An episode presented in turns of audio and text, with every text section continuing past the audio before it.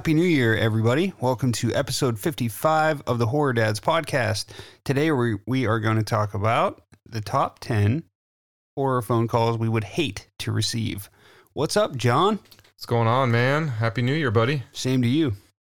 Dude, uh, it's kind of been weird because we haven't we haven't recorded since prior to Christmas, right? Yeah, I feel like we have a ass load of shit to catch up on. Uh, we we do have an ass load of shit to catch up on. So we thought this would be a fun one because one of our favorite films is Scream, and the newest installment of that movie comes out next week, man. Dude. So So you and I are uh, we subscribe to the model of safety and protection and not going out too often in public unless you have to. But oh, and I think in we've the all- COVID world, yeah. Even our you and our wives are both like, yeah, no, we're going. To No, we're going to. Scream. Yeah, Yeah. If if they were like, oh look, you have to watch this one naked, I'd be like, all right, you know, Yeah. whatever, wear a mask over my junk. Good to go. whatever is required, we are in. Um, oh man, I cannot fucking wait. dude, Are do you, are you worried about being disappointed at all? no, Yeah, but I, I- mean that comes with like even with Halloween. It's like I my bar, I, don't care. my bar is at my shins, Yeah. and I so it can only go up. Um, I can't remember who we were. I think I was talking to Chris Obert, our buddy, Yeah. uh, and patron. I think he said he's super excited about it. He's like, I just I set the bar low, and I'm not going to allow myself to like be For sure. disappointed. And I, I I'm going with the same logic on that. So. Yeah, And that's precisely what we did with Halloween. yeah. and I I was not disappointed. No, You know, I wasn't thrilled, but I wasn't disappointed. You know, for sure. I was like, oh yeah, I got I got what I came here for. So Now, I still remember us leaving the theater being like, yeah, no, Yeah. we, yeah, that was good. and then that drunk guy screaming at me like, "Yeah, it's about Mike Myers, Myers." I was like, "What's that?" He was like, Uh, "Yeah, about my mouse." Yes, you can.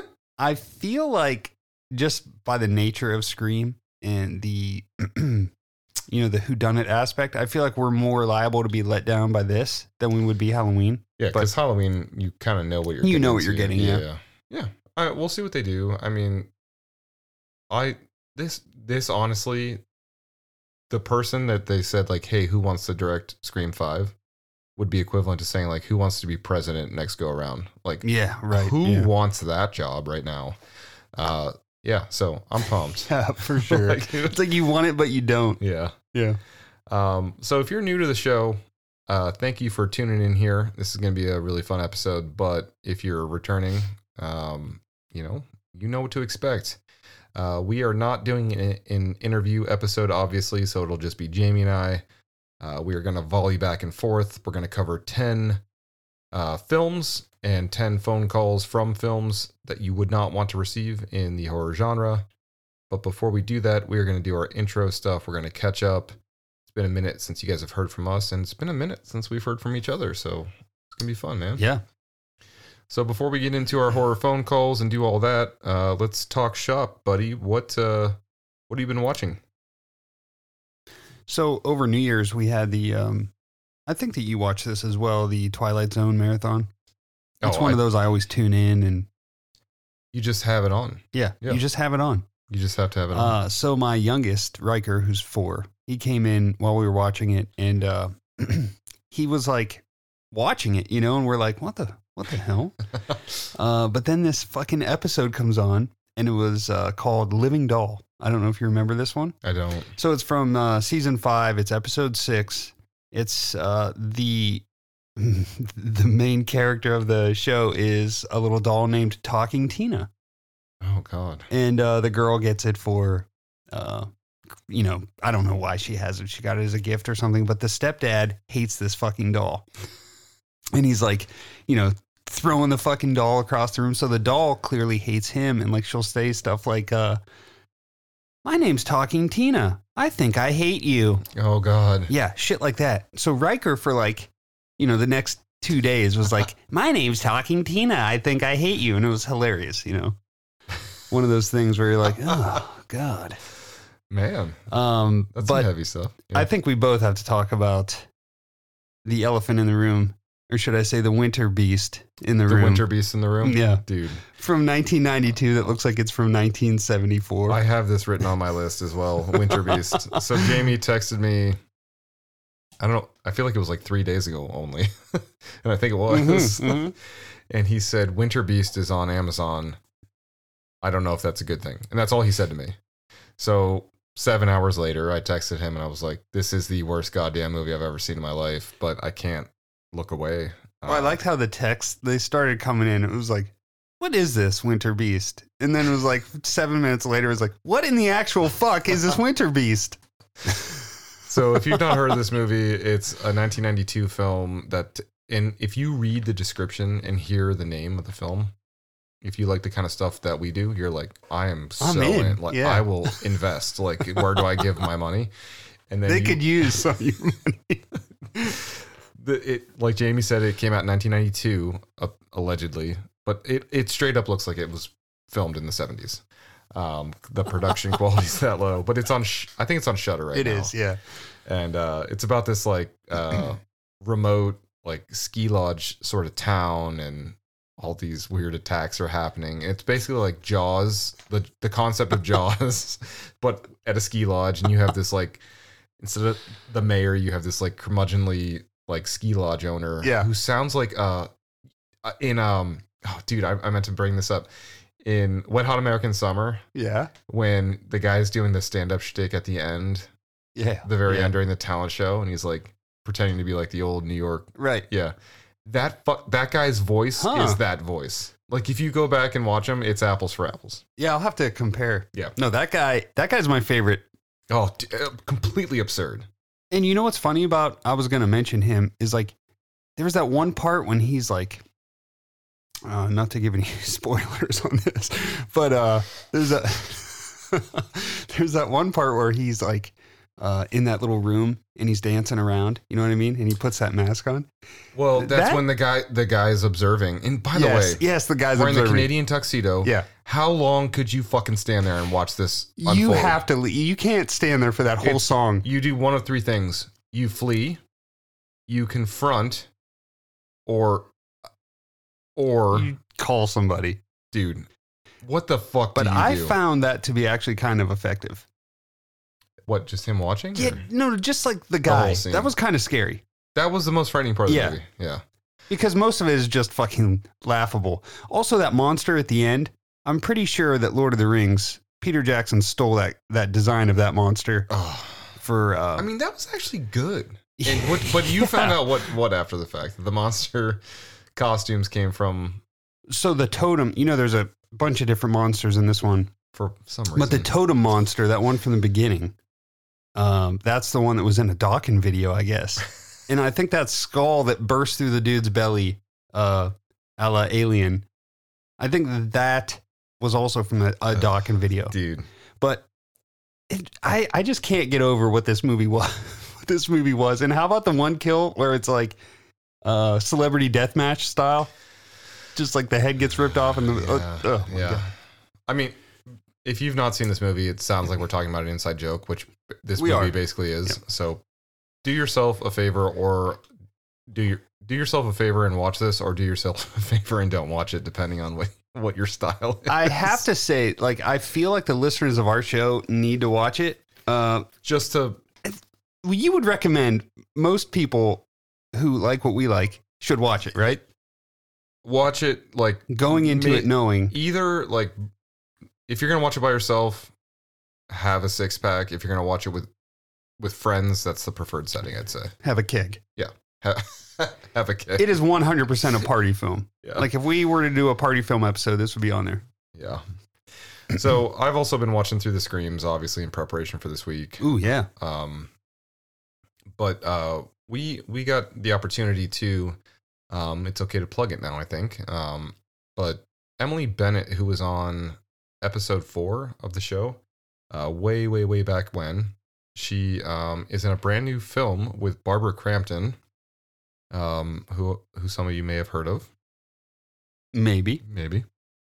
Uh, it's called Alone with You, and it's going to release in theaters in early February. And uh, she and her filmmaking partner and fiance, Justin Brooks, uh, made this amazing film. Uh, we got uh, the opportunity to check out an advance copy, which is amazing, and we're going to have them on the show. Um, and that movie comes out next uh, beginning of February. So we're super pumped to have the opportunity to uh, interview them, have you guys be able to listen to what they have to say. And uh, yeah, that, that movie, it was amazing. I was so glad to watch it. I'm going to save my thoughts in a comprehensive way for when we talk to them. But yeah, that's Yeah. also what I've been watching. Nice. Um, all right, man.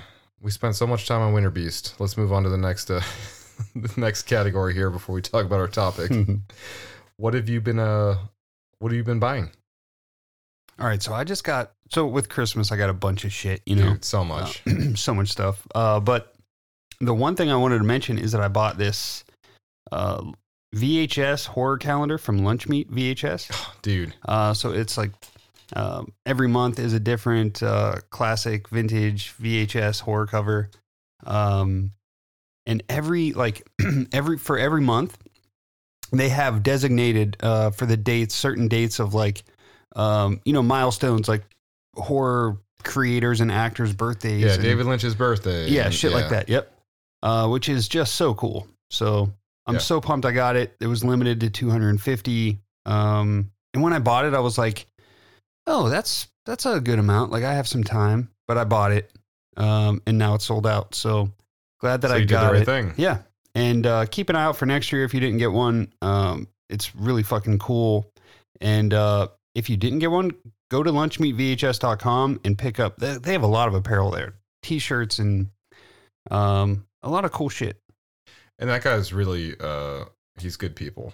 Like, oh, I think uh, yeah. our buddies in Nostalgunk podcast did an interview with him, and it was it was fucking great. yeah, they just are genuinely they they care about um the preservation of the experience and and um the whole community in in general. So yeah, super super cool dudes. Which you and I aren't. Um, VHSers necessarily. I mean, we are at heart. It's just that we don't collect it. Um, I feel like it's one of those where, like, if each of us bought one, we like the snowball would go it better, downhill. it but better come with a coupon for a divorce attorney. because, Right, because yeah. our wives at that point would be like, "Yeah, no, we're done." Yeah, wait a second, you went from Blu-ray and 4K. Now you're buying fucking VHS. dude, it would be Yeah, game, it would be bad. over. oh man. Okay. Cool. Um.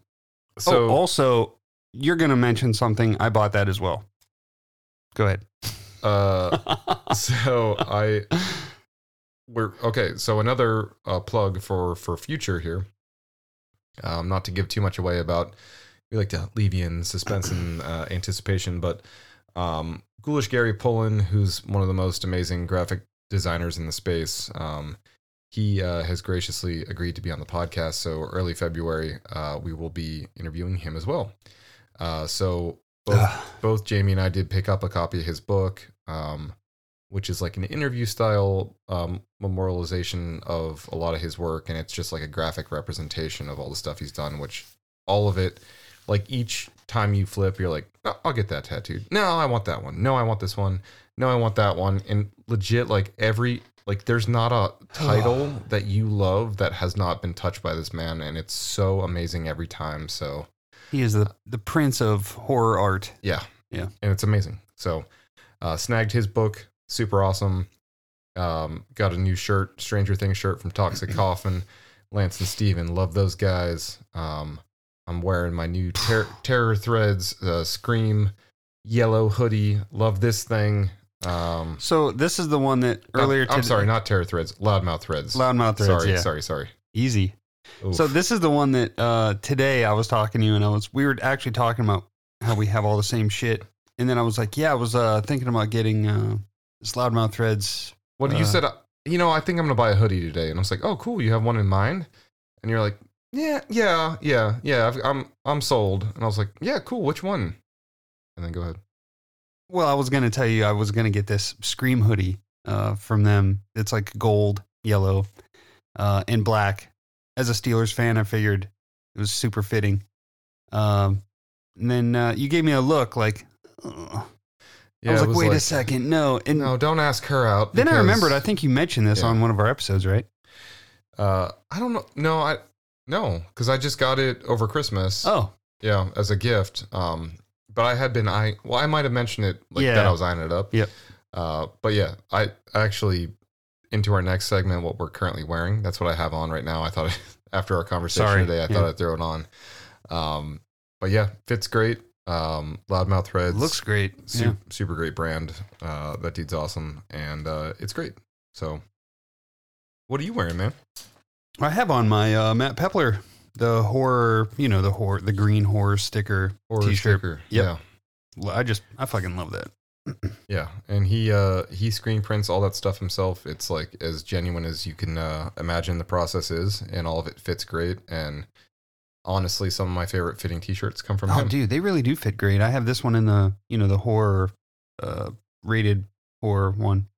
Love it. Oh, the one from uh, from Beyond.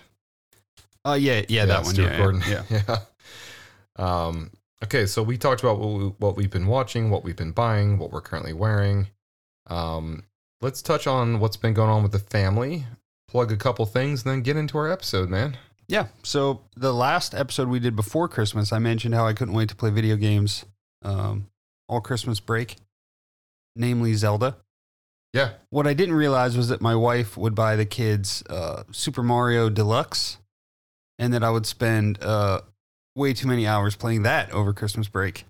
What I didn't realize is that I showed up unannounced one night, found you guys playing it, also fell in love with the game, bought it for my family, and then um, have been playing it nonstop with Yeah, kids as well. yeah. So, It was uh, just way too fun. My wife and I were like waiting for the kids to go to bed so we could play co op. dude. Yeah. It's so good. Um, yeah, I I've got a fun family reference uh, from actually.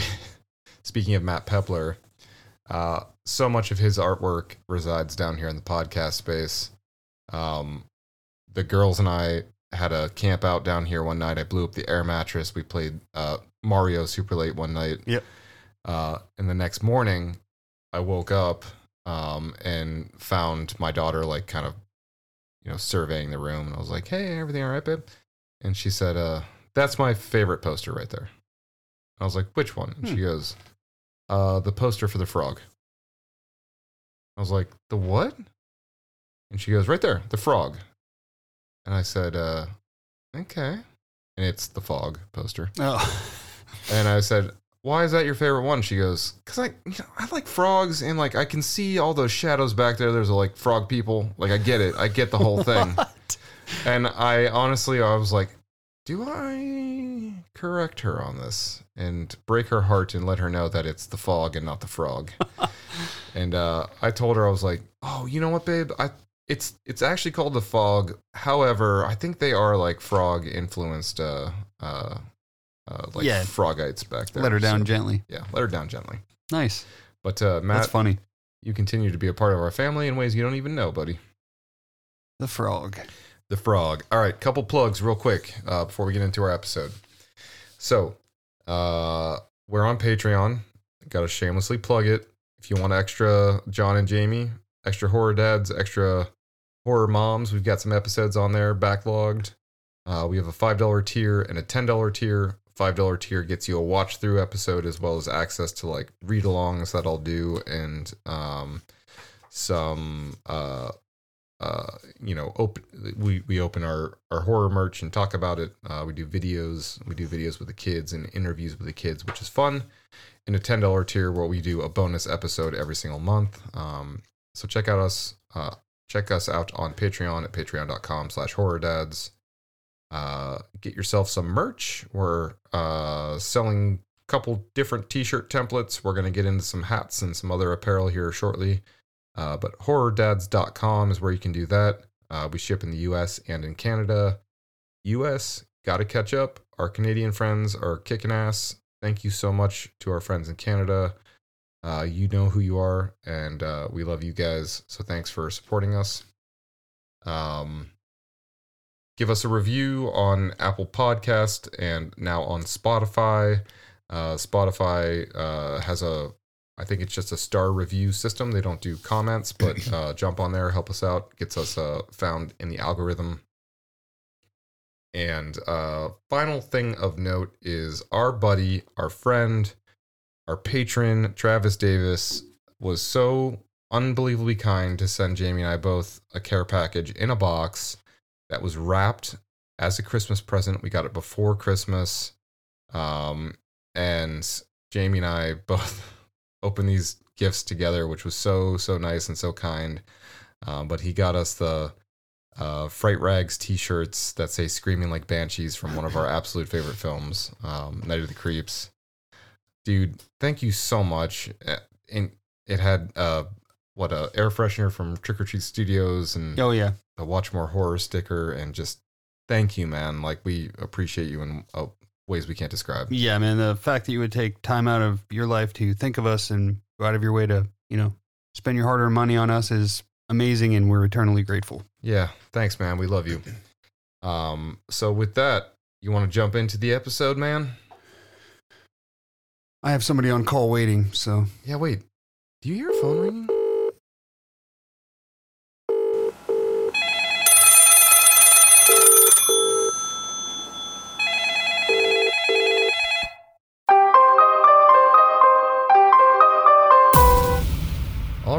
We go. So, Jamie, do you want me to start with with my pick? yeah, We'll volley back and forth. start it off.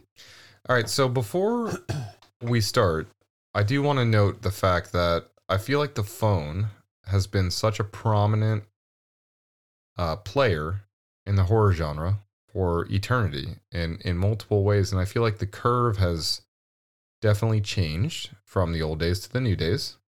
Where in the old days, the phone was a device used to incite mystery, fear, suspense. And then as we went along in the world with technology, it became something of how do we get rid of this fucking device to make the plot scarier? Because if someone had a phone, uh, their GPS could be tracked. Um, there's no stay on for 30 seconds so we can pinpoint the location, you know?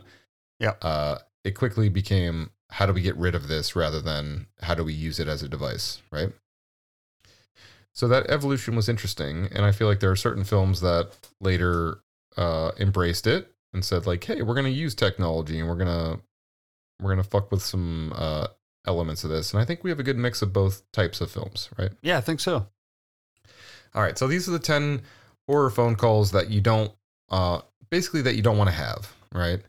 Uh, that are gonna really lead to a certain bad potential experience. Yeah. So we're going to talk about the actual call itself and a little bit about the film, but we're going to focus mostly, I think, probably on the call, right? Yeah, that's my plan. All right, that's my plan as well. Okay, so I'll go first.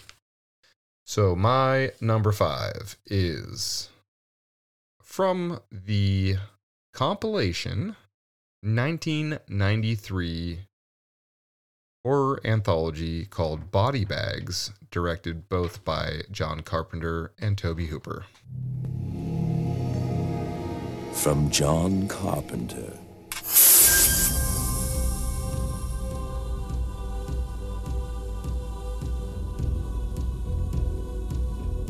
Something's coming.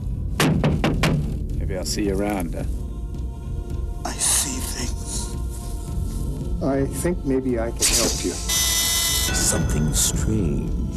Weird. Gruesome. Painful. Sexy. Yes, yes! When can we do it? Something shocking. Your brains are the only food on which we can thrive. What have you done to me? Something terrible. Love this one. Yeah, so that opening sequence, um, entitled "The Gas Station," uh, was directed by John Carpenter, and in my opinion, is the best one of the anthology. Yeah, Yeah, I mean, I was just gonna say that when I think of that movie, I forget what else what else is on there. yeah, I know there's there that there's that creepy fucking Stacy Keach with the fucking hair. Yeah, the hair. God. and then uh, Isn't uh, Luke Skywalker, Luke Skywalker, a baseball or the something? baseball Yeah. uh, player with the eye. Yeah, Right. yeah, But I Um, always like I own that movie as well, and all I really watch is the first one. yeah. It's so good. Um, but the first sequence, it's entitled "The Gas Station." It's uh starring Alex Datcher. She's amazing in it.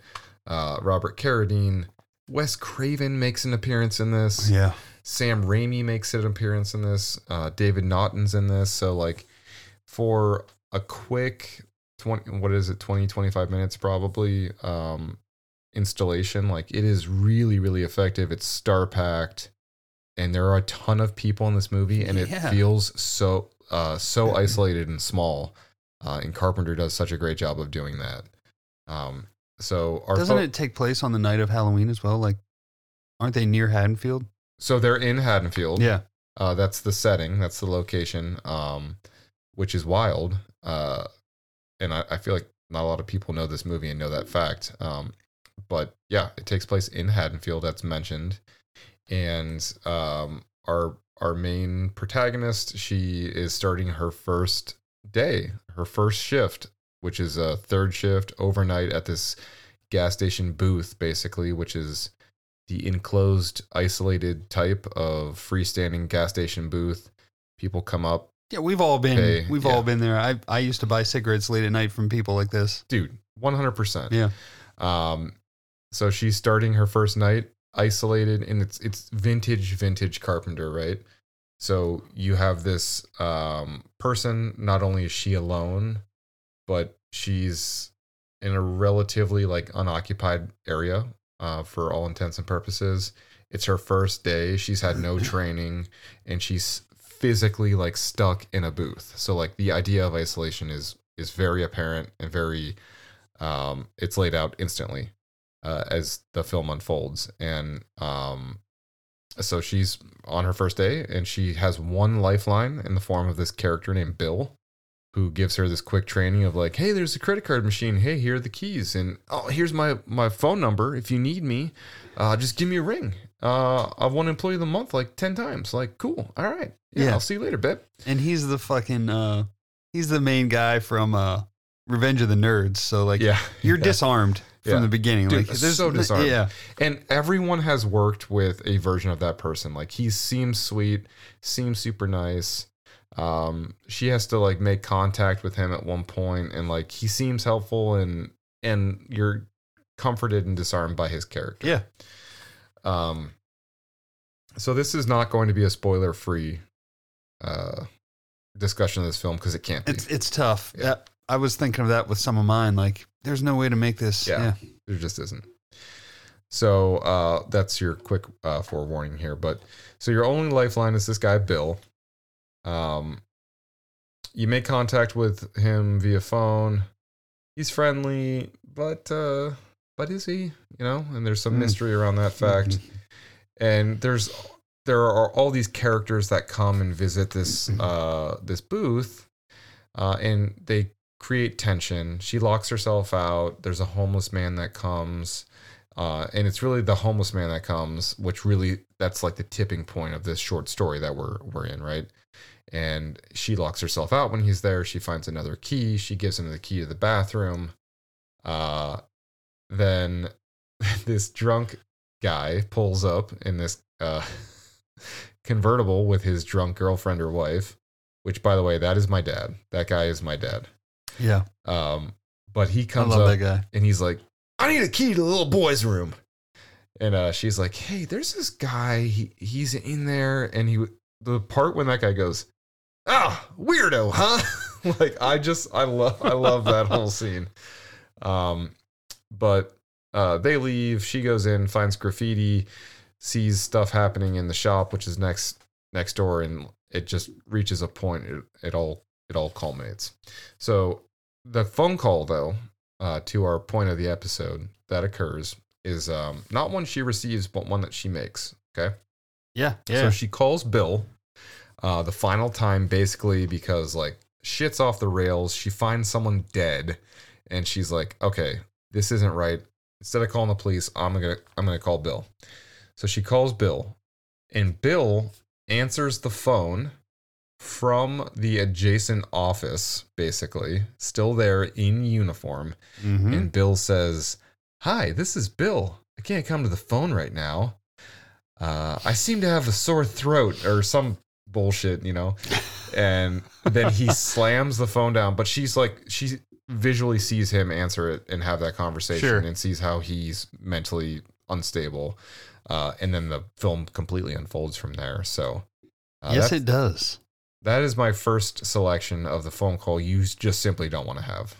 Yeah, no, that's a great one, dude.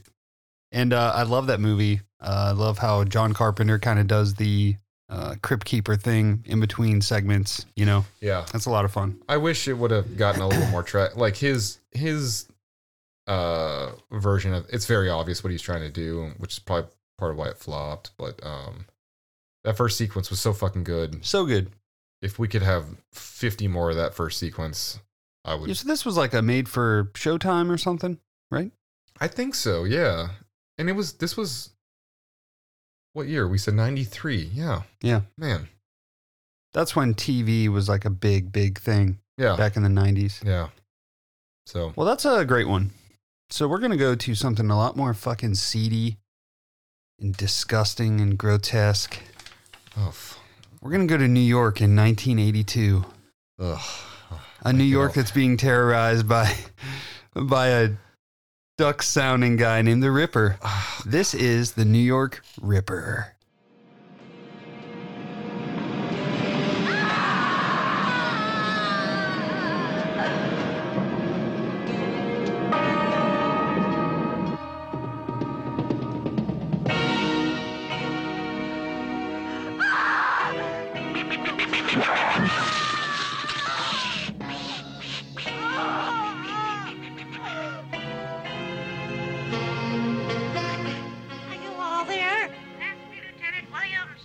Speaking. What do you want? To dedicate a murder to you.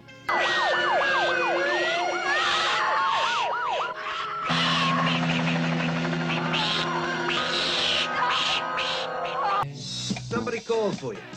Yeah, who? The guy with the strange voice. Said he'd call you back. He sounded just like a duck. All right, so the New York Ripper is Man, when you said seedy, I was like, I hope he's not going uh to. All right, just go ahead. he's going. Yeah, you're there. All right, we're here. The New York Um, Ripper. All right, so if you're not familiar with this movie, it is uh Giallo. Um it is I it's a Fulci film. It's uh Lucio Fulci and it's uh I I really the only way I can describe it is that it's fucking horrifying and disgusting and The movie's gross. Yeah. yeah, there's there's no it pulls no punches. Um So it was this time. I I actually remember the day specifically last yeah, because year. I got it for Christmas. You got year. it for Yeah. Christmas. You were here, remember? And we, I was taking down my Christmas tree. And you're like, hey, do you want to come over later and watch this new movie? Yeah. And I came over, and me, you, and my sister watched it Yeah, yeah. together. Oof, Very uncomfortable. so uncomfortable. Uh, so the, you know that it's just a typical serial killer type movie where you have a guy going around killing women in the most horrific, grotesque ways. Um, the phone call in question here is when our uh, main protagonist, Lieutenant Fred Williams, uh, who's essentially just like a burned out detective. You know what I mean? Hard boiled yeah, I'm sick of this beat. town. My wrinkled Um, coat. Yeah. So he's in bed with with, uh, with a prostitute. He's at her house, which is I find to be fucking weird. What prostitute would let men come to her home? Uh, but you know, whatever. Uh, so in the middle of the night, she gets a phone call from a very high pitched, uh, weird voice asking for Lieutenant Williams. Uh, she wakes him up. He starts talking to this guy who, uh, guy or gal, whatever the hell, um, who just you know is like trying to get him to understand who he is and is doing a lot of quacking. Uh, uh, so he says to him like, uh, "Tell the truth, you were shooting your load into that whore of yours, weren't Oh, you?" dude. And it's like, what? First of all, how would you know I'm here? Who are you? Uh, so he figures out who he is, uh, and he says, uh, regarding to the killings, he tells him, uh, "It happened again tonight. She was beautiful, too beautiful. She asked for it, and I gave it to her." Oh, dude. Yeah, dude, fucking creepy. Um, Terrifying. and when you know what this guy is doing to people, makes it even that more terrifying. Honestly. um, yeah. and to be woken up in a place where like most people nobody should know where you are. You're at a prostitute's house uh, so i hope you wouldn't be advertising that.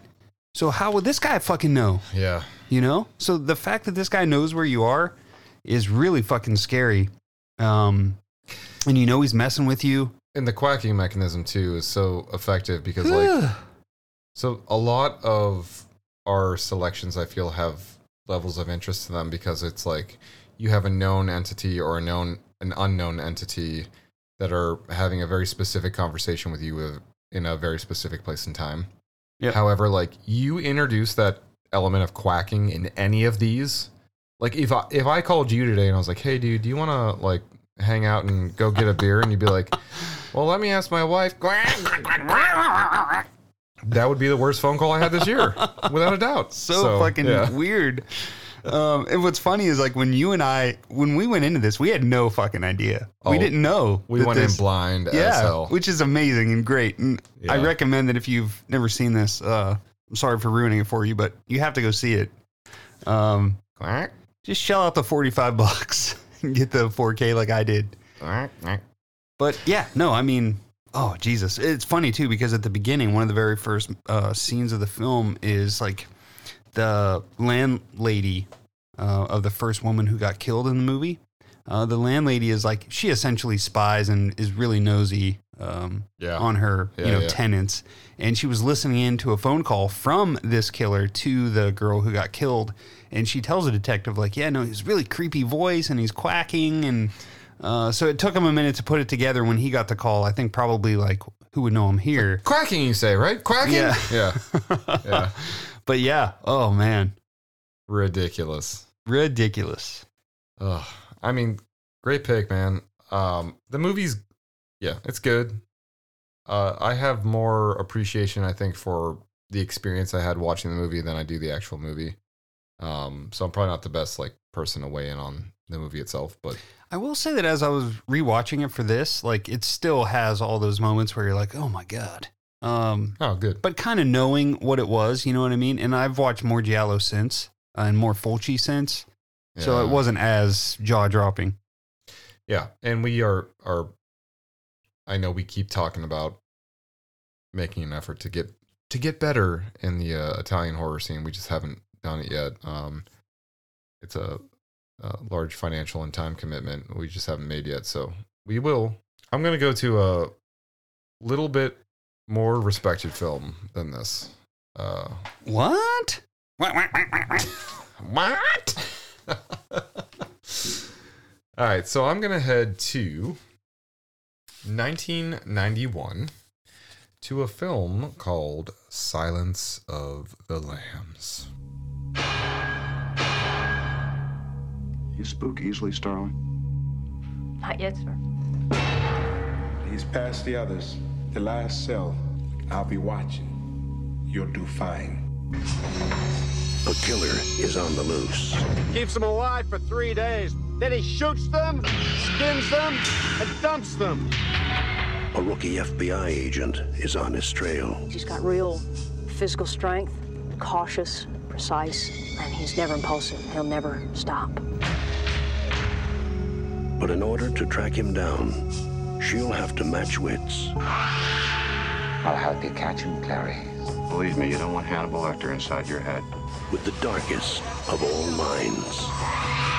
Just do your job, but never forget what he is. All right, so this film was directed by uh, Jonathan Demme, starring Jodie Foster, Anthony Hopkins, and it's about a young FBI cadet who uh, basically has to receive the help of this like nasty, nasty, manipulative cannibal uh, murderer uh, to help catch another killer.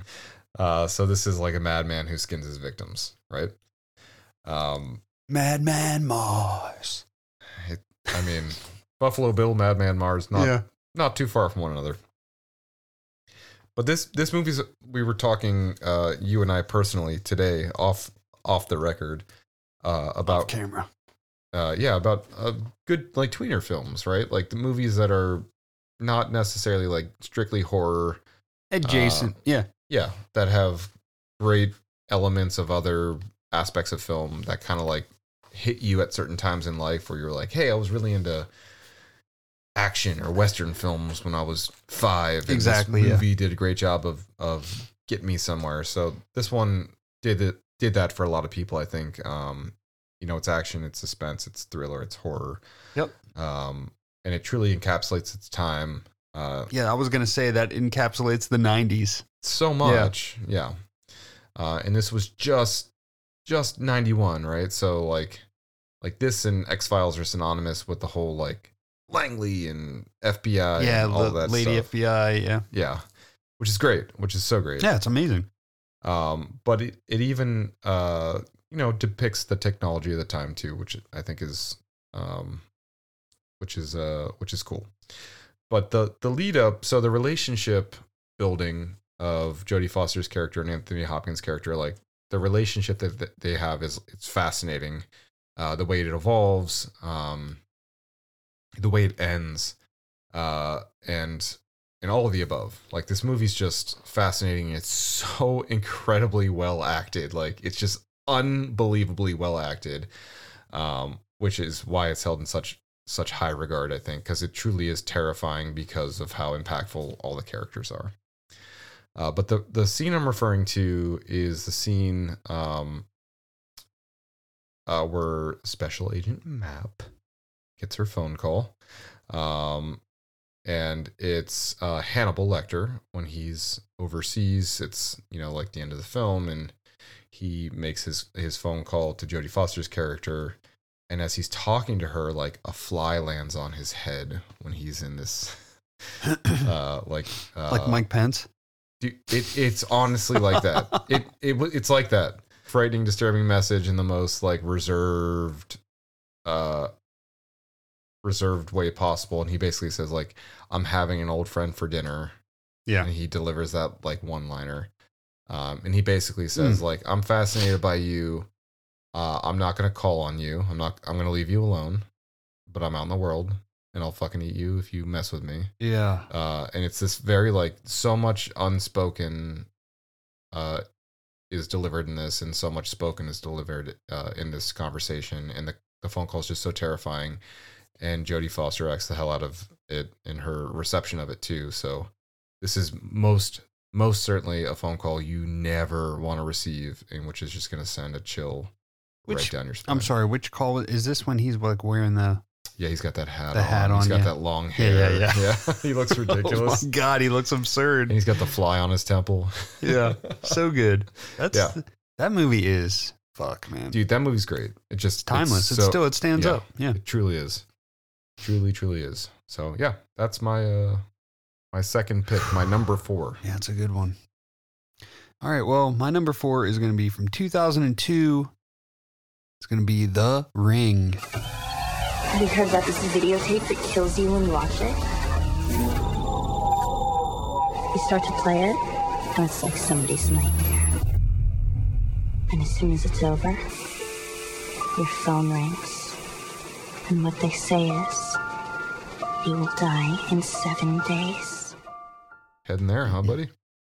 Yeah, I felt like um we you and I were both trying to we always try to with these themes to not be too on the nose and too obvious, but sometimes you just can't avoid it.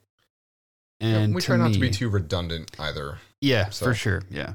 Uh, but to me, this was one that had to be mentioned with this category. Um, it's essentially about um, a videotape that people watch, and after they watch it, they get a phone call telling them they have seven days to live. So it could be any phone call in this movie. Um, I chose uh, the one where our main protagonist, Naomi Watts, is kind of tracking down the origin of this tape, and she's trying to find out what the fuck's going on. Uh, and she goes to this cabin where uh, these two girls at the beginning of the movie talk about. Uh, they're kind of talking about the mythology of this tape, and uh, the one girl says like, "Oh, wait a second! I was at this cabin last week with uh, my friends, and we watched it, and it was like, you know, uh, she never really discusses getting the phone call, but she subsequently dies, and um, so anyway, this cabin is where Naomi Watts ends up at. She finds a tape. She watches it, which is essentially just a bunch of creepy. You know what it reminds me of is that remember in the office when uh Gabe like they have that like Halloween Yeah, party yeah, and Gabe like yeah. is it, it reminds me of that.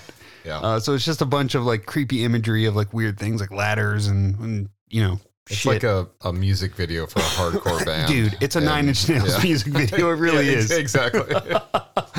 uh, but anyway, so after that, after she watches it, she gets the phone call uh, that says, you know, seven days. I think it's like a little child, uh, essentially It's probably Samara, I guess. I don't know. And uh, it just says seven days.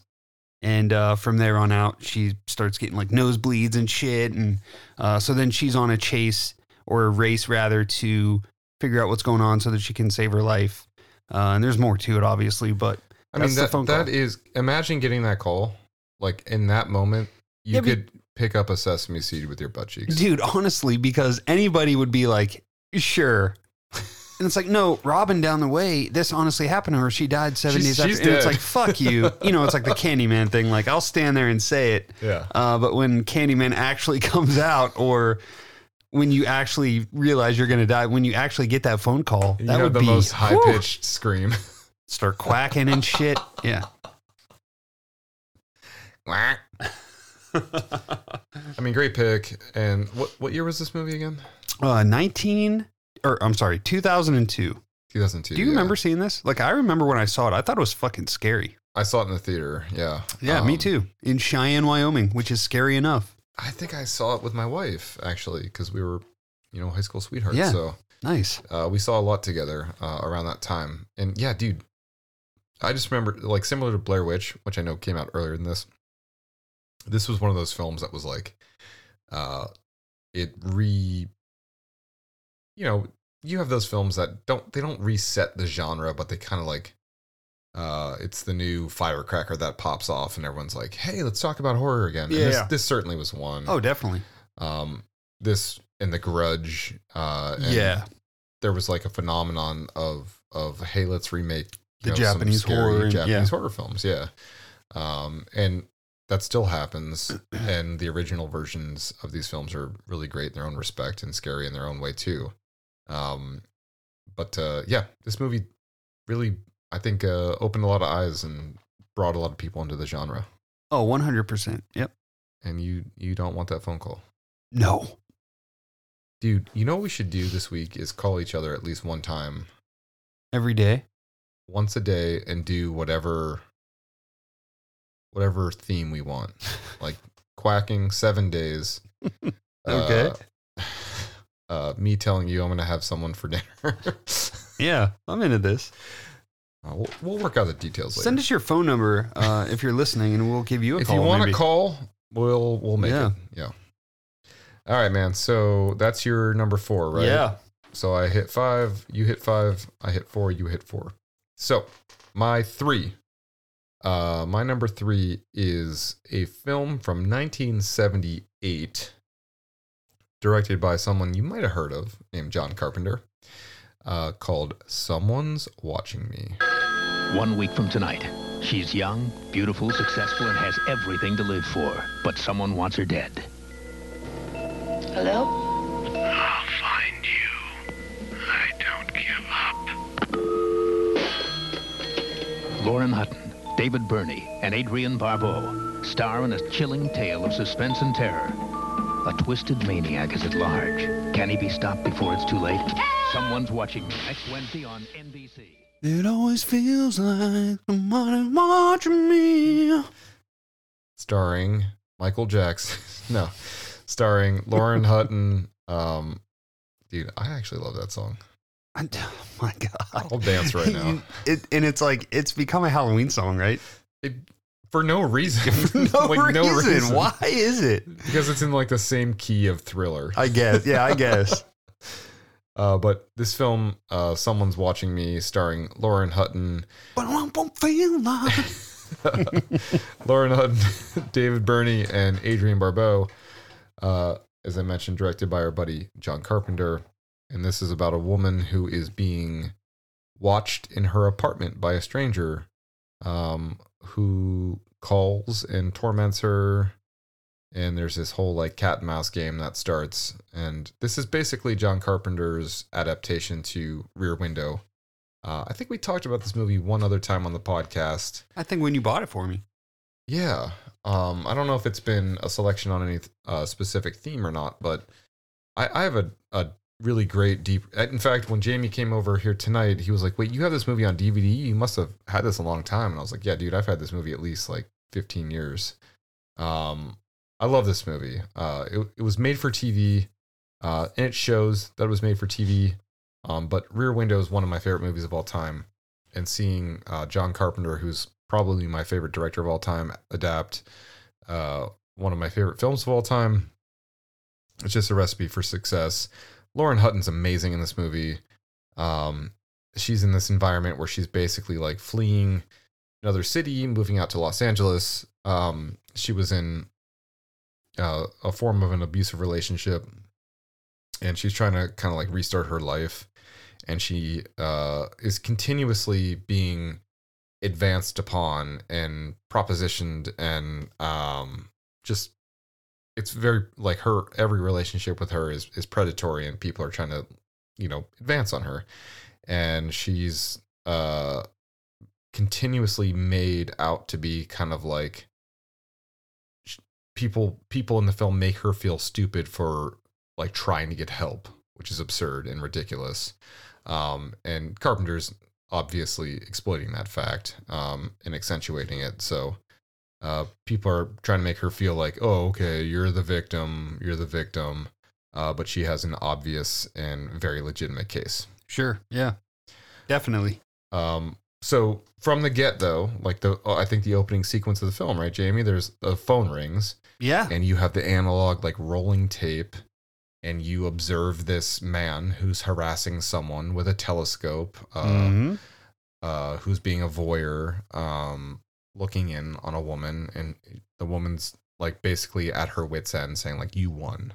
Um, so yeah. like yeah. that's the establishing shot and that's kind of like the framework that you're you're you're given so lauren hutton moves into this new place and she's trying to start her new life she's working in a radio studio as a producer and continuously she lives in this really huge high rise i think called arkham tower in los angeles and there's like a twin arkham tower across the way. So it's just like you could see in everybody else's windows basically. Uh, and she has her curtains open all the time. And the phone calls start rolling in day after day time after time. And at first she's like i don't fucking understand what's going on here. I'll just kind of deal with this. Um, but they become more and more sinister. The guy starts sending her gifts and it gets weirder and weirder and weirder. So um, the phone like i mentioned is a character in this film uh, simply because it drives so much of the plot However, I'm going to refer to one specific sequence, which is really, really brief phone call, but it's the most uh, terrifying in my mind of what happens. Um, so Adrienne Barbeau, again, this is not spoiler free. So pause here if you have not seen Someone's Watching Me. But uh, Lauren Hutton and Adrienne Barbeau basically pin down, okay, I think I know who this is. Um, and there's that whole rear window moment where Lauren Hutton goes to the um, physically breaks into the apartment that they think is the offending apartment. She finds a log book written with all the times that this guy's called her. So they're like, okay, fuck yeah, we found the right place. She has a walkie talkie. Adrienne Barbeau's in her apartment across the way with a walkie talkie. They're communicating back and forth and basically Adrienne Barbeau's character is attacked by this uh, monster because he's in their apartment and Lauren Hutton's in his. So it's the whole rear window like reverse. Exactly, happening. yeah. Disturbia and all that shit. Yeah. So this night, this very long night, she gets back to her place. Nothing's in there. She calls the police. The police say like, "Okay, cool, we found nothing. You're crazy. Go home, go to bed. Don't be a dimwit woman." Blah blah blah blah blah. So like, she's just made out to be a victim the whole time. And um, it's the next morning. She comes home. She walks into her apartment after the police basically say, "We don't believe you." She thinks her friend's dead.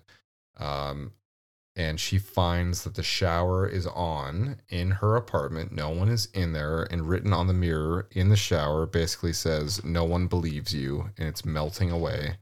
She quietly walks out backwards from the bathroom. The phone rings, and she answers it.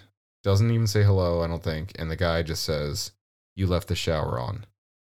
Click. Hangs up the phone. And in that moment, like, that's the rock bottom moment. Clearly, there's a lot of movie left that happens after this moment, but uh, this is the rock bottom moment for Lauren Hutton's character uh, that she has to like crawl out of and be reborn from the ashes because this is like literally ground zero. Um, and it's terrifying. So love this movie. Love that scene. I love uh, the impact uh, that he makes using the phone.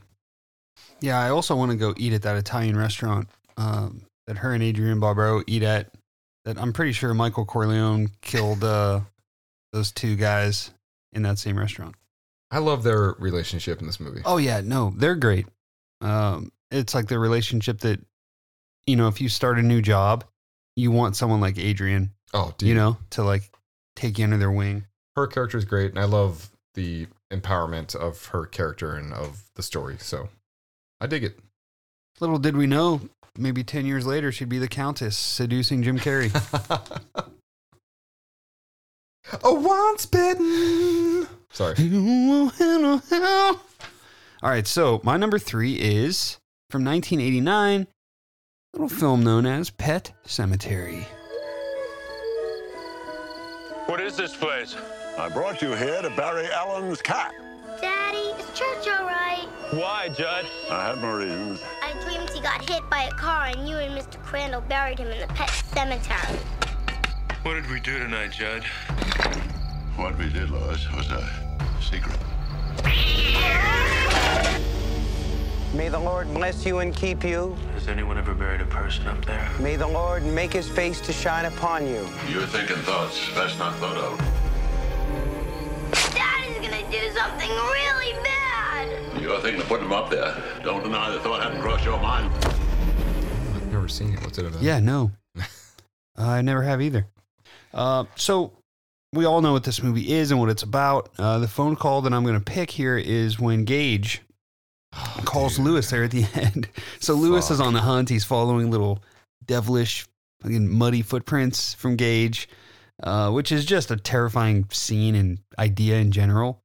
Uh, but then he gets a phone call. Uh, he answers it. He's about to follow these footprints into the basement, which is a bad idea in general. Uh, and the phone call is uh, from Gage. And he says, uh, Hi, Daddy. Want to come out and play with me? And he says, uh, First, I played with Judd, and then I played with Mommy. We played, uh, we, I'm sorry. We should play, Daddy. We had an uh, awful good time. Now I want to play with you. Horror dad indeed. Which is like, what, what, what do you do? You know? Well, to be honest, you look in the mirror and say, "Why the fuck did I do this?" Yeah, I mean, you're to blame. Yeah. And you know that at this point, but Well, I guess with him, with the kid, with with the kid, it's like okay, I you know, hopefully no one ever finds himself in that situation. And I can't say I blame him. Church, I blame him. That was dumb. church, I blame him. The kid, probably not. The wife, totally at fault. Yeah. She comes limping in with her eye socket falling out. Yeah. I mean, that's like, you know, fool me three times. It's not shame on you. It's fuck you at that point. Fuck. Yeah. You're dead. Yep. But yeah, Fool me once, shame on me. Fool me three times, just bury just me. die. Yeah. uh, there's not much to say about this. I mean, can you imagine that phone call? Oh, very good pick, man. Very good pick. All right, so I'm going to head to my number two. Yeah, Mm-hmm. my number two. Yeah, okay. I'm going to go to a film uh, in 1979 directed by Fred Walton called When a Stranger Calls. On a warm September evening, Dr. Malakis? Jill Johnson was babysitting for the two young children of a wealthy doctor. Okay. Bye. They told her where they would be and when they would be home. They told her everything she had to know, except what to do when a stranger calls. Hello? Have you checked the children? What? Hello, could you get me the police? Well, there's really nothing you can do about it down here. Uh, Have you checked the children? He's watching me through the windows. So this is one of those that just had to be included, uh, right? Dude, yes. And it Which took- one are you doing? The new one or the 79, so Gotcha. the original. Yeah, yeah. with the mom from uh, License to Drive? So Carol Carol Kane. Yeah, yeah. yeah. Carol Kane's in this. Um, so she's our our uh our our lead in the beginning here, and this is about a psychopathic killer who terrorizes a babysitter, um, and then returns seven years later to kind of menace her again, I guess. But this movie, if you watch it, the initial sequence, the initial, it's like 17, 18 minutes. Um, that was a short story that was written, and then a film was built basically around that. And in my opinion, when when I watch this, like the best part of this movie is the first 20 minutes. Um, and then it kind of slows down after that. Yeah. Um, I super I enjoy it. I'm a fan. However, you can tell like after you know that fact, like oh, this was a short story that had something built around it. It was like, oh, cool. I wrote this amazing guitar solo. Um, so write some music around it for 90 minutes. Yeah, yeah. It's like watching the third uh, Hobbit. Yeah. Like what? exactly. Um, so I, I like the movie, but yeah, that's definitely a factor. So the beginning sequence though was that initial story. Um and much like uh the last film I talked about uh in the form of someone's watching me, like the phone uh in this opening sequence is is almost a character. So we have our young young babysitter come uh to a house. She's running late. Um the family that is leaving for the evening is eager to get out the door. Uh, the parents basically say, Hey, nice to meet you. I haven't met you before. Kids are upstairs sleeping. They're getting over a cold. Uh, do you have any questions? Okay, great. We might be home in two hours, but we might go to a movie afterwards. So we might be home in five hours. That's basically the conversation they have. And she's like, Okay, no questions. Cool. See you later. Like, and that happens within 40 seconds. Uh, right before Dr. Mandrakis says, like, we bought low fat yogurt. You can have that. And then they're gone. So she's sitting in this house, hasn't met these kids, won't meet these kids. They're asleep upstairs. Um, family doesn't know them. They're gone, and she doesn't know shit about shit, right? So the phone starts ringing, and time and time again, uh, either someone says nothing or they say, Have you checked the children? Have you checked the children? Have you checked the children? And this like weird phone call keeps happening. So she calls the police. She calls the uh the uh restaurant that she thinks Dr. Mandrakis and his wife are at. Uh, they're at the movie theater. She calls the movie theater at this point in time because this is the 70s, so you can't text or call someone on their cell phone. So there's all this like uh, weird sequencing happening, and she, much like Lauren Hutton's character in the last film I talked about, uh, is continuously being made to feel like, don't be a dummy. It's probably not a big deal. This happens every day. Just deal with it, kind of thing, which is bullshit. So, anyway, she finally gets a call after about 15 minutes. Um, and it's this real like one two sequence, like this one two punch, where the police have been working to try and identify where the calls are coming from, and she uh, is trying to identify like pretty much like why this is happening and who it's happening from. After have you check the children happens 20 times, she gets a phone call where she basically like asks him a question and says like you scared me. Is that what you wanted? And he's like, no, no. And she's like, well, what do you want from me? And then in this like quavering, disgusting voice, he says, your blood all over me. And it's just fucking Oh terrifying. so that call ends, and then the police call right after and say, hey, by the way, the, the calls are coming from inside the house. Ugh. So imagine hearing that, which is the most chilling sentence anyone could ever speak to you, and then the police call and say, "Hey, they're underneath the couch you're sitting on," basically. Yeah, that is unbelievable. So that's what I'm going with, man. The Good original 1979 When a Stranger Calls. That's a great one. Um, so the reason that I didn't want to add that one to my list is because I'm going to do a. You know what? Let's just get to it. My number two is Black Christmas.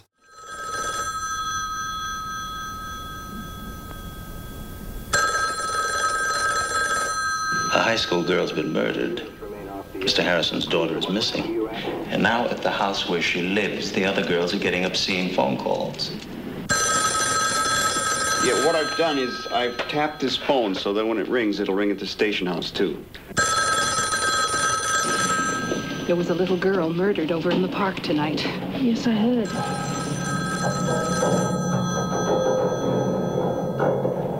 Your phone's All right, so I picked the original 1974 Bob Clark, uh, the Bob Clark classic, I should say. Yeah. Uh, from Canada, starring everybody that you know. Uh, but so I could pick any phone call from this movie. I mean, uh, like you said, the phone is a very central character in this movie. Uh, So moves much. the plot forward. Uh, it's you know, almost like Pavlov's dog. Like when the the phone rings, like you're you're conditioned to feel fear by this point in the Yeah, time yeah, the movie. Because like sure. it's so like every time that happens, it's like, all right, well, pick up the sesame seed with my cheeks. Like, what's gonna happen this time? Yep. So the f- the phone call I chose to go go with is pretty much the last one, uh, the one that uh, Olivia Hussey gets uh, from Sergeant Nash, and you know they've they've this is after they've been tracking the phone and they've been trying to get uh, Jess to keep the guy on the phone, Billy. To you're trying to keep Billy on the phone long enough. This is back when you had to have that like three minute whatever Yeah. uh, so like he called a couple times and like they just couldn't get it. Like ah, we just missed it. There's a So- guy walking around like a server room with a hard hat on. Like, uh, is what is- that one clicking? Is it that one that? clicking? Yeah. The most ridiculous server room. Um, but yeah, this is where they finally track it. They trace it. They have it nailed down. Uh, they call Jess and they're like, "Listen, don't don't just leave the house. Just leave the fucking house." And she won't let it go. Like she keeps asking, like, "Why? Like what? You know, like Phil is still upstairs." And so he's like, "All right, well the the phone call is coming from in the house." Yeah. and he's so fucking scared. Like he does a great job because like you can feel his fear, uh, and you're uh, as a viewer, you're like, oh my god, get the fuck out. So she like is she hangs up. She she has like the you know like she's really wrestling with herself at this point. Like, uh, do it, leave. This is one of those moments where like I'm throwing popcorn at the TV screen. Like, get the fuck out. You know, like they're not answering. Like she's yelled up there enough times where Phil, um, she would fucking hear you. She, you know what I mean? Dude. Phil and Barb or whoever else is up there. Uh, so she goes up. She can't leave well enough alone. She goes up there. She opens the door. She sees Phil and Barb both like just, oh god, just dead.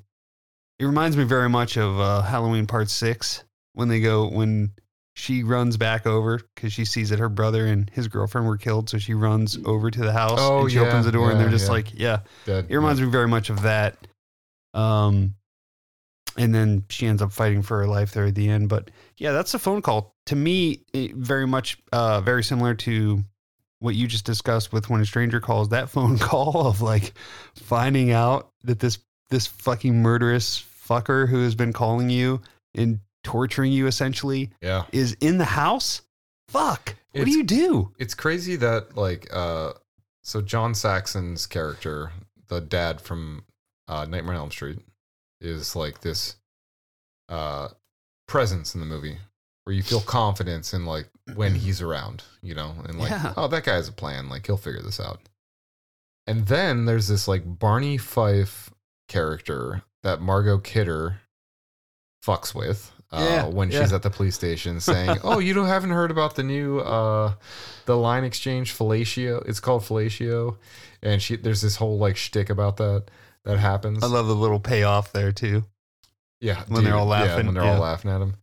Um, but they enlist that guy, that Barney Fife character, to make this essential phone call where they're like, "Hey, you have to deliver like basically the worst news, which is that the serial killer's there. Like, don't tell her that she's there. Just make sure she leaves the house." Yeah. And of course, he fucks it up.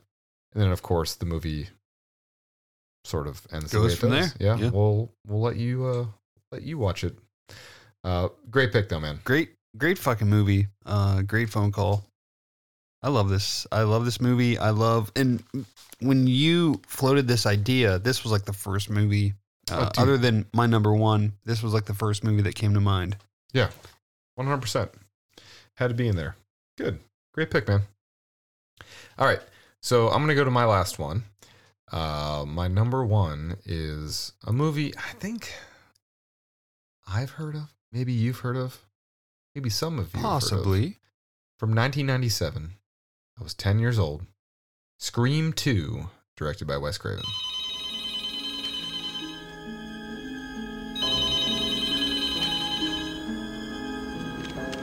Hello? Hello, Sydney. Remember me? What do you want? It's time, girlfriend. Don't you know history repeats itself?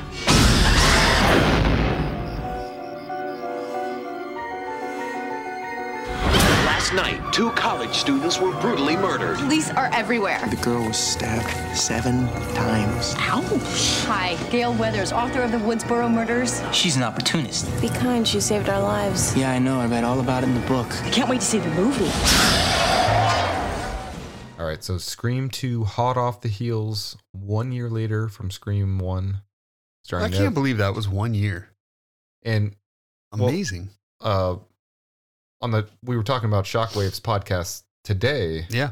When Kevin Williamson was on the Shockwaves podcast, and he was talking about Harvey Weinstein basically like locking him in a fucking hotel room, saying like, "I need a sequel. Don't come out till it's done," uh, which is terrifying in, in and of itself. Talk about horror phone calls. Jesus like, Christ. Imagine fucking Thank- Harvey Weinstein, the actual monster of the universe, calling you. Ugh. Ugh. Man. Fuck that guy. Anyway, uh, so this movie starring Neve Campbell, Courteney Cox, David Arquette, um, and the whole in terms of the saga, this is like two years after the first um, series of murders, and Sydney's kind of acclimating to college life, and someone comes back with the ghost face costume and begins a new kind of string of killings. So, obviously, this franchise, when you talk about phone calls, first one that comes to mind. Um, the phone is everything in this uh, series. The voice on the phone is everything, uh, and it remains consistent across uh, all four films that have happened. And uh, the fifth film, which is going to come out in a couple days here, uh, seems like will be the case. And so many amazing sequences uh, in this film, but the sequence that I elected to go with that I thought was super impactful for me, at least growing up, um, is uh, the sequence with Cici, with uh, Sarah Michelle Gellar's character when she's watching uh, television at the Omega Beta, uh, Omega Beta Zeta house, Mhm. uh, and she Mhm. keeps answering the phone uh, in that way, and um, that whole that whole scene is great because uh, we've talked about scenes of horror um, throughout this discussion. You know, in Silence of the Lambs, when you know the killer, in uh, When a Stranger Calls, when you don't know the killer, and in this uh, in this sequence, it's interesting because you, as the spectator, know that there's something nefarious that's coming because you already had one movie to teach you that.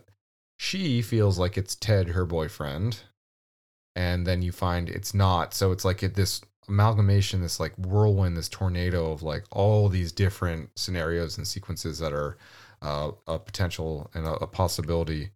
Um, and the dialogue's great, and she kind of challenges him, which is what I love so so much about um, every character Sarah Michelle Gellar plays. Like if you ask me who our dream guest on the show would be, it's her. Like she's one of my favorites of all time for anything. Um, please, no one tell me that you think she's pretty because I'll fight you.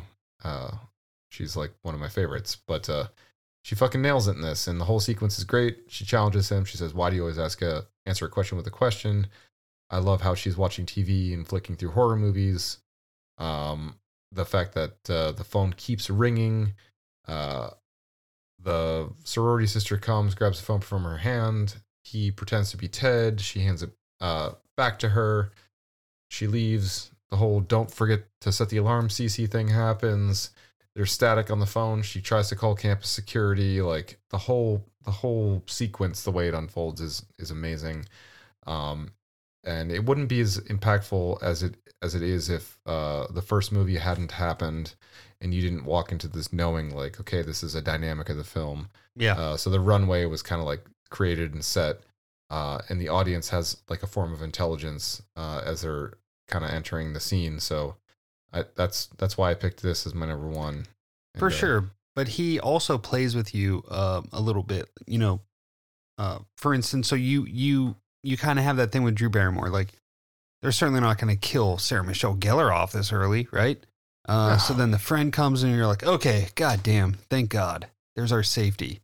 And then she's like, well, I'm off again. You're like, wait, what? You're leaving again? Uh, and then you're like, okay, well now she is gonna die. Uh, so you kind of, you know, you kind of, you have that moment where you're like, no, oh, okay, okay, yeah, we're safe, and oh fuck, no, we're not. Yeah, dude, and this was '97, so I think this was when I know you did last summer came out. Came out. Um, Oh, she was just Buffy was already going right. I think Buffy started '97. Oh. if I'm not mistaken. I know what you did last summer started in '97, and this, so like this was a big year for her. Oh, so she was just like in the airplane waiting for it to Dude, take off. I, yeah, And Josh Hartnett was like, "Let me fuck up my hair a little more so I can audition for Halloween H2O." yeah. Oh man. Yeah. So that's my number one, man. That's All right, so my number one is going to be none other than Scream. Hello? Hello. Who is this? Tell me your name, I'll tell you mine. I don't think so. What's that noise? Popcorn. You making popcorn? Well, I'm getting ready to watch a video. Really? What? Oh, just some scary movie. You like scary movies? Uh huh. You never told me your name. Why do you want to know my name? I want to know who I'm looking at. Is playing a deadly game. It all began with a scream over 911. Someone who's seen one too many scary movies. Now he's taken his love of fear Hello? Hello, Sydney. one step too far. Do you like scary movies? What's the point? They're all the same. Some stupid killer stalking some big breasted girl who can't act, who's always running up the stairs when she should be going out the front door. It's insulting. There are certain rules that one must abide by in order to successfully survive. 1996. Uh, my personal favorite horror movie, and um, cannot wait for Friday. But uh, yeah, I mean, it's going to be the intro film with Casey, or the intro scene with Casey Becker. Um, this is where we are introduced to Roger Jackson, um, his amazing fucking voice. You know, funny little side note is my son, the four year old tonight, was asking me what Ghostface sounded like. I was like, all right, well, I'll let you hear what he sounds like. Didn't play him any clips, but what I did was I found this little YouTube like loop thing where it was just like all of Roger Jackson's like lines, like his big ones. So I was playing those for him, you know, like I, I obviously skipped over like when I'm gonna skewer you like a fucking pig. but yeah, that one. but like you know, hello Sydney and shit like that. Which dude, didn't my son say uh hello Sydney? Hello- too? yeah, yeah, yeah. Anyways, um, getting off uh, off topic here, but all right. So this is where Casey gets, you know, she's getting her popcorn ready, uh, very much like you do, like around 11 p.m. Oh, like, dude. got my popcorn, got my horror movie ready to go in. I'm on. Uh, I'm and she on gets point a, right she's home alone. Her parents are out to dinner or whatever, and she's in the middle of fucking nowhere. Like this is farmland, USA. It seems like. Uh, so she gets a phone call uh, from a seemingly like jovial guy. You know, just wants some info. Uh, she thinks it's the wrong number. She tells him politely, wrong number. He calls back. Uh, keeps calling back. She engages in some conversation with him while her Jiffy Pop is blowing up. Um, he's asking her casual questions. Jiffy oh, what are you doing? blowing up. Getting ready to watch a um, video, and uh, she tells him it's going to be a scary movie. Uh, everything kind of changes when uh, he says, "I just want to know who I'm looking at." Yeah, dude. That's where, like, dude, can you imagine? I can't even remember when I saw this for the first time, but I can't imagine the way that your stomach would fucking drop hearing that for the first time, let alone, you know, I'm talking as a viewer, let alone being Casey in that situation. Um, and she reacts as you would expect, you know, like, uh, what? Uh, and then he calls her Blondie, and that's when the entire thing is fucking. It's over Yeah. at that point, you know. So Man. um, then everything from that point on is just kind of like, you're fucked, I'm fucked, we're all fucked. Yeah. Yeah, if I had to pick a a phone conversation from this film, this would most certainly be it. Steve is 100% fucked. Um, yeah, I mean, I mentioned before we even started this that we could have done an entire episode on Scream phone calls. I think we might do that for Patreon actually. Yeah, we, we should. Yeah. So uh, if you don't subscribe to our Patreon and you want to hear us talk about some more uh, terrifying phone calls Yeah. specific to this franchise, uh, give us a ring at horrordads.com. Yeah. See what I did? Uh, but this scene, dude, like with the you know the popcorn adding tension that uh, Wes said he kind of used it as a you know a, a clock, like a uh, keep track of the tension. Um, just that like the way that he you know like uh, she tells him like uh, listen asshole when he calls back and he's just like no you listen you little bitch yeah. you know Dude. it's like oh fuck like I'm gonna gut you like a fish like can you fucking imagine that dude and he does he follows on his promise Yeah. Yeah, I mean this is this is the real deal. Um, and this changed the game for pretty much everybody yeah, th- this movie's everything to to filmmakers us. directors viewers Yep. And this was like last uh last point in time and the I feel like the Scream franchise did a good job of like adapting to uh techno like phone technology or For sure. at least incorporating it in the storyline. Uh Scream 4 being like the most recent of it. So it'll be super interesting to see how Scream 5 does that.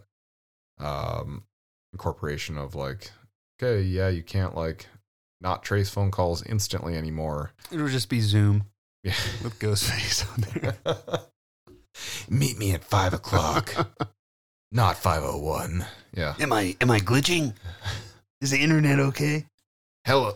Hello. Well, say- damn name. Yeah. right Uh, you don't have a good internet connection. I don't, I don't who know do what the you use is. spectrum Yeah. fuck All right, man. This was great. This was Ah, super dude, fun. so fun I'm glad we did this idea. We've been talking about this one for uh like a year now. yeah wow yeah and it just it felt fitting given uh the uh the holy week coming up here. So uh we mentioned some new episodes we're going to drop. Got a lot of great guests coming up um so we'll continue to volley back between uh jamie and i episodes and then episodes we do with guests. Yeah. um but if you guys have topics or ideas you want want to see explored um hit us up. Let us know. Uh we're not we're not adverse to entertaining anything Oh, at this point so For sure. And uh, if you're a newer listener, if this is one of the first episodes you've listened to, I encourage you to go back, check the back catalog. We have, uh, it's the cusp of winter now, or some of you are already deep in the throes of winter. We had a really good winter episode that we did last year, Yeah. winter horror movies. So yeah, Yeah, encourage you to go back. year.